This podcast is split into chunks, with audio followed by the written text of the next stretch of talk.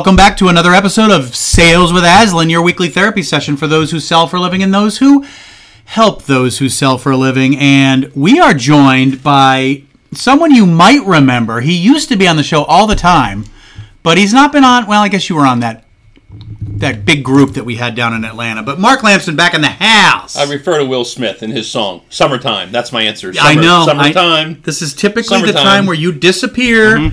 Although that wrist of yours is probably not allowing you to uh, fish as much as you'd like. Drink right-handed. You have to drink left-handed now. Fine. Well, we're here today to talk about the role of emotions in buyer decision making. But first, what is that cold, frosty, and refreshing beverage you have? Candidly, it's a warming Whalers Rise. Let's crack that. My favorite, uh, because we've been kind of like prepping for longer than we usually do, and my Yeah. beer is a little warmer than usual. But I'm gonna. Do I have to wait for you? No, you don't have to wait for me. Please dig in there. I mean, I, I think everybody knows whalers by now because we have it every week, but I have something different. I may have had this before on the show. It is a Harpoon Camp Wannamango, crisp and tropical, 5% alcohol by volume. It's a bottle. And it's Cold and frosty. less cold than frosty and um, Not even really that frosty because it's not. It's not. It's not kind of melting all over the desk. It's not a draft. It's- if you can't tell, we're actually together in the same room, which is kind of fun. Sometimes we have to do these remotely, but uh, today we are uh, coming to you live from Narragansett, Rhode Island, and uh, I'm excited about this topic because, You're excited about every topic. You are. well, I'm excited in general, so I think that's fair. Um, but this topic, when you think about any buying decision you've ever made, let's just say you're buying a car, you realize you're going to make an emotional decision on that and you're going to justify it with logic. And today we're going to explain that from some research we've been doing because we're always trying to stay sort of ahead of that and always researching. Uh, but what the research shows in terms of buyer behavior and making it personal, right? So so if you can get to that personal and emotional side of the brain, you can have a major impact on your client and you're much more likely to have success. So Mark, set us up. What's what's uh, what's the best way to attack this pretty big subject? Well, let's talk about you know the universe we're referring to when we talk about you know you said I make decisions, I make buying decisions. Uh, you know, a lot of us think about personal buying decisions, and and I know a lot of our audience probably sells B two C or business to consumer. Sure. So. I think that's probably more accepted in in the, in the world of B2C sales.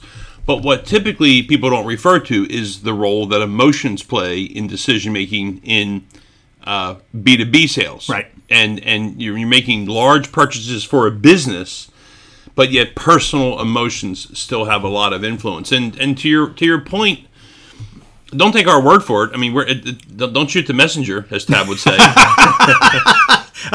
If Tab's listening, he just fell out of his chair. Yes. you know, you may or may not believe it uh, as a as a B two B seller, and you don't have to believe it. But there's a couple of things, and, and we do. We, we constantly do research about the role in buying, buying psychology, how has COVID affected things, how has virtual affected things, and and we're and we we've believed, and we still see the research that emotions play a big role in B2B sales and all sales and decision making. Uh, professor at Harvard uh, just published a report that said that said people that have damage to their brain Yep. in the area of emotions Yep. have a 95% harder time making a decision than Yeah. people who don't. So so we know that emotions play a role in decision making. I think the question is, you know, uh, uh, not so much why, but what are we talking about? Well, you can read because Harvard also said, hey, how much research is being done on decision making and emotions, the role that emotions play? Yeah. And uh, I don't have the numbers in front of me. We have, you pulled the chart up, but Yeah. but in you know like in nineteen, you know in nineteen seventies it was non-existent. Right. That's right. And then all of a sudden in 90s, it kind of started to show up, and there were like 50 papers written in a year. Yeah. I don't know 50 papers is a lot or a little, but it's more than zero. Yeah. But from from the from the 90s until the early 2000 the early 2000 teens, 2013 was last year I looked at this. There was 475 published exactly right. papers Yeah. that talked about the role of emotions Yeah. in decision making. Yeah. And so it's real. So and if that many smart people are writing about this, then it's definitely a subject worth talking about for sure. Yeah, and I think the the the question is, well, what do we mean by emotions? I mean, and so emotional selling, people think about fear.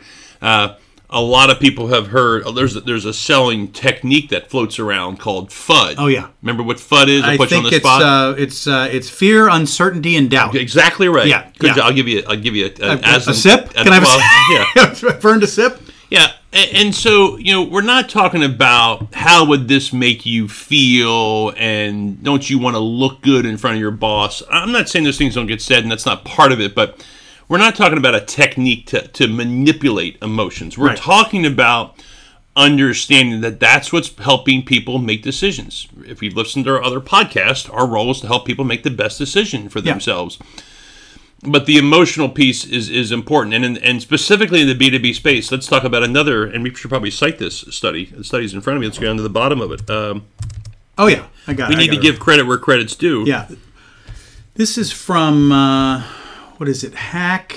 you can uh, you can find it and I'll, I'll talk to it It's- this is really interesting buyers when when when asked buyers end up saying that personal value Yeah, the personal value of the vendor product solution decision is two times as as important to them in their decision as the business, business value, value, yeah. even though I'm making a business decision. Where's That's this, right. where's this from? this is from handlescraft.com. The, the article is called "Logic as if how emotions steer purchase decisions in a B2B environment." So it's it's a great article with a nice you know infographic, but it really does show uh, you know as a as a buyer that that personal side of the decision is two times more valuable than the business value that I'm going to get for that. And why is that? That's because every decision is personal, right?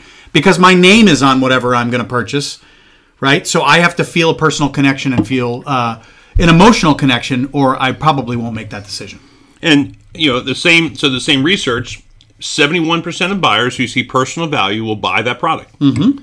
So so uh, note to sellers: focus on personal value. Now Yeah. that doesn't. Eh, well, we'll get to the how in a second. The last stat I think is this is interesting in the world of negotiating. You know, we always talk about negotiating, talked about like holding your value. Yeah, 68% of buyers who see personal value will pay higher price for the service. yeah, yeah. Um, so that's all of our that's all of our statistics and convincing. We're not trying to convince you. We're just trying to share research. Yeah. So if you don't believe that's true in your business, well, I would hang up and have a beer, right? I would just, Just keep drinking your beer. Yeah. stop listening. Uh, but if you think this is true and you're wondering if you are if you are, you know, selling that way or what to do about it, then have another beer and keep listening. Yeah. That's the only difference is you can still have another beer just whether you keep listening or So not. we've established that you can keep drinking.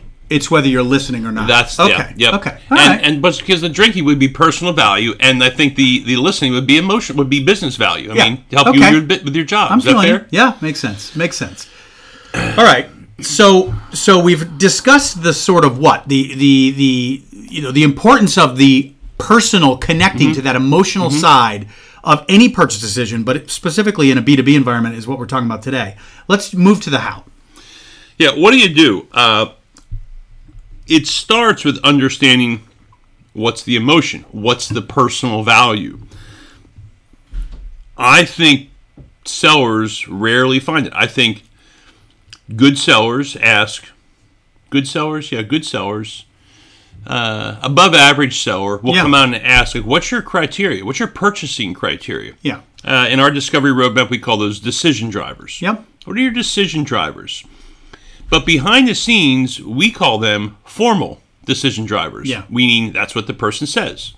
Uh, they have a sheet. They've met as a group. We have clients that have focus groups, and they tell us these are the things we're making decisions on. Sometimes they'll put them into a spreadsheet, have a Like matrix, check boxes. check boxes like this is what we're trying to, and and, and that's makes perfect sense. Mm-hmm. It's all very logical, and they're all very things about you know it's kind of the best ROI for our business and what's the line philosophically. Perfect. Great sellers or sellers who really understand the emotional piece get that there's informal decision drivers. Right. What I would not ask you to do on your next sales call or your discovery call is ask them what are your informal decision drivers. I'm not sure they're going to know what you're asking. because they, they don't know. Yeah, they, don't know, what they Yeah. are themselves. Yeah. you know, they're not sure. I mean, I've seen people, um, you know, be connected to. They're enamored by the culture of the organization. They like maybe they'll work there someday because it's a, it's a it's a similar market. Uh, maybe they're connected to their social. I mean, if you watch Shark Tank, you know, there's Yeah. a lot of companies that really have a social. Um, what do I want to say? A, a social mission, and they're connected to that. There's things Mm-hmm. Yeah. beyond what the product and service does for the company. They the want to just work with that company. Yeah. yeah, yeah. Um, so there's a lot of emotional things that are out there, but I would say they're informal decision drivers. And so your first step is to figure those things out. How? You, you, you look at people's behavior. You talk about previous decisions. You ask people who made this decision.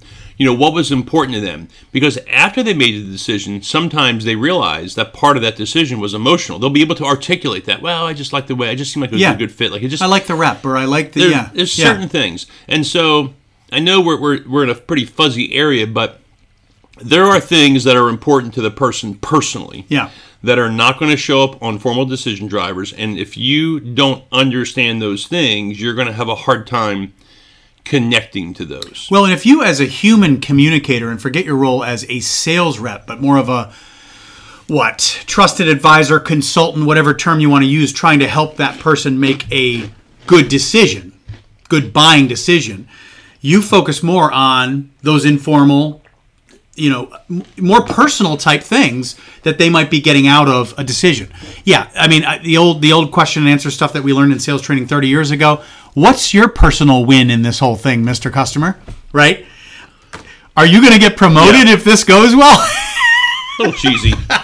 Little cheesy. Yeah, no technique. Disingenuous. Yeah, this is not a technique thing. We don't teach techniques. Um, it's not about some silver bullet. It's about understanding what drives people. Yeah. Um, what there was a, it, it's it's it's uh, yeah, just understanding there's a personal reason or an emotional reason that people are doing things. So. So two parts to selling, right? One is understanding, discovering needs. That's that. Then part two is building value and, Yeah. and selling to those. So what are we talking about? Well, we're talking beyond the features and benefits and the logical explanations you make. Yes, you have to explain what you do. It has to be simple, show ROI. Yeah, we're not. We're not. I think this is it's a good point. We're we're not saying ignore that. Hmm. That that's a that's a uh, some people would say table stakes. Like that's Yeah. a requirement. Yeah, your build value has to include your value proposition for sure. You've got to explain what you do. You have to question. connect to what you learn. You, Yeah. you have to connect to the formal decision makers. Yeah. It's just that this is the tiebreaker. I mean, there's so many vendors competing for so little business. There's always competition. There's a lot of good vendors. Mm-hmm. There's a lot of tight competition. These, this is this is what makes the, this is the tiebreaker. These Yeah. are tiebreakers. Yep, that's a good point. Uh, we might you might have seen it in training, or if you want to YouTube, or just go to sh- just you can Google the shift principle Yeah, uh, and you'll see Tom, our CEO, talk about the importance of emotions, someone emotionally experiencing the payoff when we're asking them to make a change or a shift in behavior. And many times that's what we're asking them to do. We're asking someone to buy something from us, especially in the hunter world, right? In the new business world. Someone's doing something new, someone's doing something different, someone's leaving a vendor, coming to a new vendor, and that's a shift. And uh, gosh, there's it's a number of examples Oh. of that, right? I mean, when I think about even, I think Tom touches on this in that video actually. That you know, ask anybody on the street, should you be, rece- Mm. you know, what, how much you sh- should you be uh, saving for retirement? Yeah. and everybody will go, yeah, I, I should definitely be doing it. But some percentage, you know, shows that fifteen percent of people save at least ten thousand dollars. So why is it that everyone, 100% people believe they should save and only 15% do save? Well, because they don't emotionally experience the payoff. They it's impossible for a 20-year-old to go, "Well, I'll just keep working until I'm 80." Until you get to be 53 and go, mm-hmm. I don't think I can work till I'm 80. Yeah. I already have parts falling off the man. I mean, I, I'm I'm not going to make it to 80 and still be able to do what I do today. And so you can use a word picture or something to explain to them. Have you really thought about what it's going to be like to work when you're yeah. 75 years old? it, it, it is. that's the hard part right i mean in real life uh, so the question is when do people start saving for retirement when they've retired and then it's too late That's right. You know, life insurance is another good example Yeah. and, and i'm a personal i'm a personal uh, not a victim, but I'm a I'm an example of this. Yeah. So I'm a I'm a financial guy. I'm kind of into finance, good financial decisions. A lot of people you ask, even life even non-life insurance people, term life insurance is a pretty good investment. Yeah. It's ridiculously cheap Yeah. for for a few bucks a month. You can get five hundred thousand dollars of life insurance. So for a few cups of coffee a month, Mm-hmm. you have a half a million dollars, and it's kind of the insurance, like most insurance, you kind of don't want to use. I would say I definitely don't want to use. Yeah, Well, actually, you won't be using it. that's true. Your wife will. I, I probably wouldn't know the difference anyway. No. So why am I buying it again? Exactly. uh, but like it was on my list for forever. Hmm. Financial planner sat down. I'm in my late twenties. Yeah. I'm 30. Uh, that's young, by the way, just so we're clear. That's it. But It's very young now. but it's old, Yeah. and you're moving through and you're getting your plan together. You're starting to do things. You're starting to save for retirement. Uh, I did save for retirement, but um, I didn't. It's like, yeah, you should have a life insurance policy. Yeah, I know I should, and it did the math and makes sense. But but what? But uh, you- it's just nothing I don't want to go take the physical. until what? Ninety. I read somewhere ninety-three percent of people buy life insurance within one year of the birth of their first child. Because Wow, all of a sudden, all of a sudden, I'm flying around in airplanes, and it's me and my wife, and I'm invincible, and everything's good, and it's like, who cares? I mean, like, nobody really cares about me. All of a sudden, you have this little thing, this little mouth, and you're like, oh my god, you're going to be around a lot longer than I am, Yeah. hopefully. And, and, and if I die now, like you and mom are all jammed up. Yeah. And that sucks. Yeah. And so for $62.83 a month, I know it's a crazy investment. You know, I did something that says, yeah, uh, that's I don't want that to happen, but if it does. So I emotionally I saw my son and I thought about life, his Yeah. life and my wife's life without, Without me, the income, the income person. Yeah. And so I emotionally experienced that. Yeah.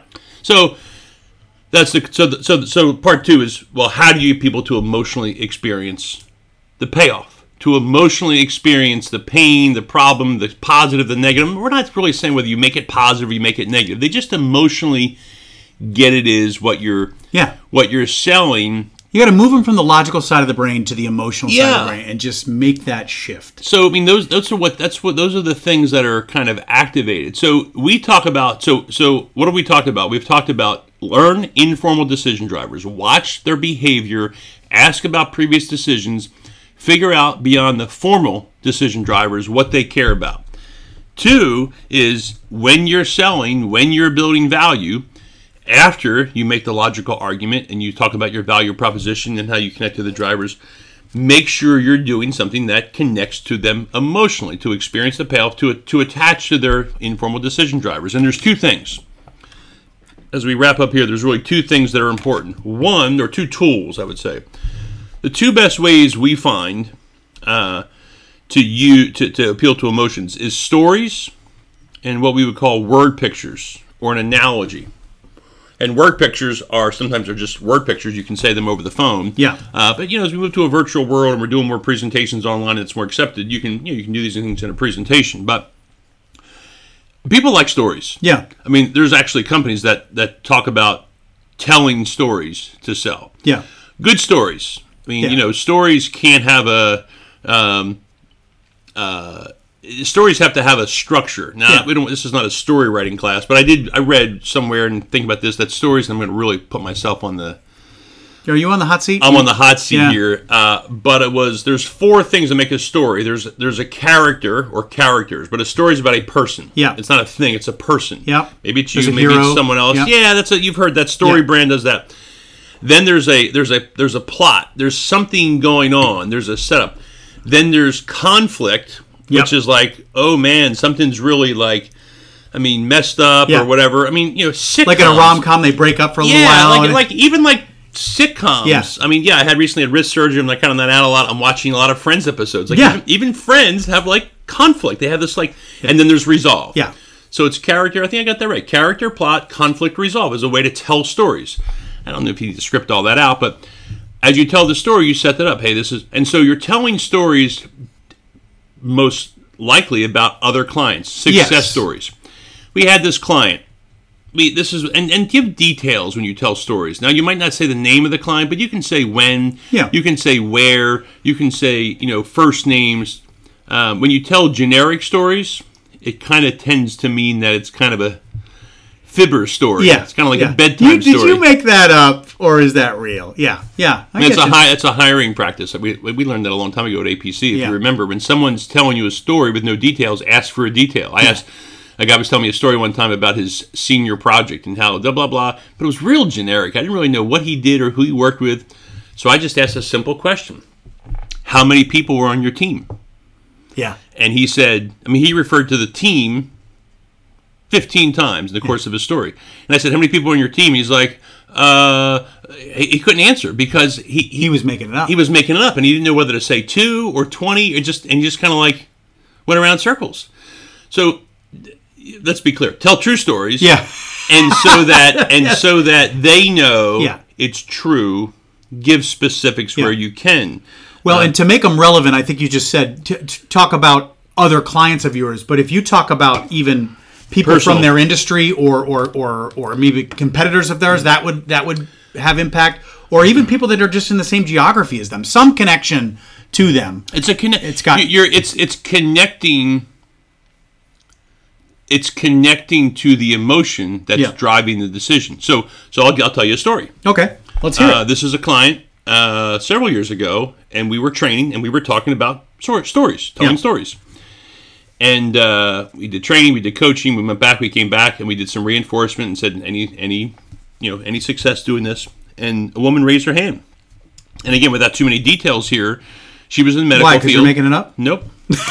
Uh, How many people are on the team? well, you, want me to go show us probably 20 people in the room. I'm not going to say where, what town it was, uh, but it's a client, and I think they're on our website. Okay. Anyway, uh, long story short is, uh, great sales rep who had been trying to get into a very large hospital for a long time, and and she was selling to the chief medical officer to change the way that they did cancer treatment and use their cancer drugs and it, whatever. It just it's just you know trying to do something. And everything was yeah we agree it was kind of a stall it was kind of a stall because it's a lot of work and it's a lot of ch- it's the shift principle.